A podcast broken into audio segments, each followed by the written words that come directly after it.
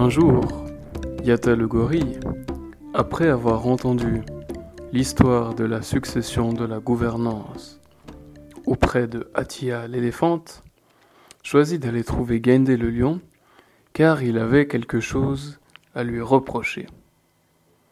En effet, pour mémoire, la dernière succession de pouvoir s'était déroulée ainsi. Les fauves de la savane gouvernaient et Gendé, qui était le plus intelligent, le plus généreux des fauves, s'illustra parmi ces derniers et mit en place un nouvel ordre auprès de la savane. Il alla donc le trouver et lui dit Confrère lion, bonjour. Bonjour avec tous mes respects.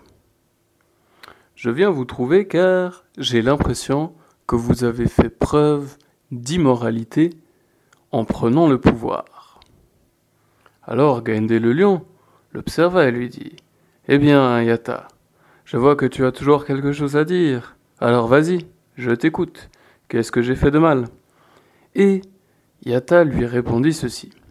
Eh bien, Gaindé, je pense que vous avez fait preuve d'un excès d'ambition en prenant le pouvoir.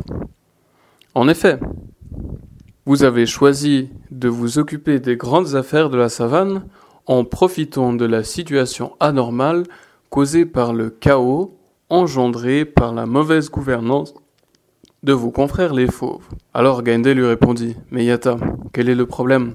Ne vois-tu pas que l'ordre dans la savane est meilleur? Et Yata lui dit Eh bien, c'est effectivement ce que Atia l'éléphante m'a conté. Cependant, vous avez profité d'une situation anormale, et, ce faisant, vous avez bénéficié, grâce à votre succès, d'un certain renom. Cela n'est-il pas de l'ambition? Alors Gaindé l'observa et lui dit ceci. Yata, tu as raison.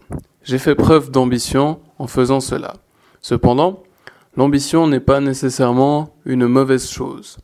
En effet, il est vrai que la situation était anormale. Mais j'ai décidé d'agir non pas pour me faire un renom, mais pour améliorer les choses en priorité. Ce faisant, je me suis fait un renom, mais ce n'est qu'un effet secondaire. Il faut parfois savoir, Geniata, aller au-delà des principes moraux pour pouvoir avancer dans la vie. Alors Yata fut convaincu et le remercia pour cette leçon.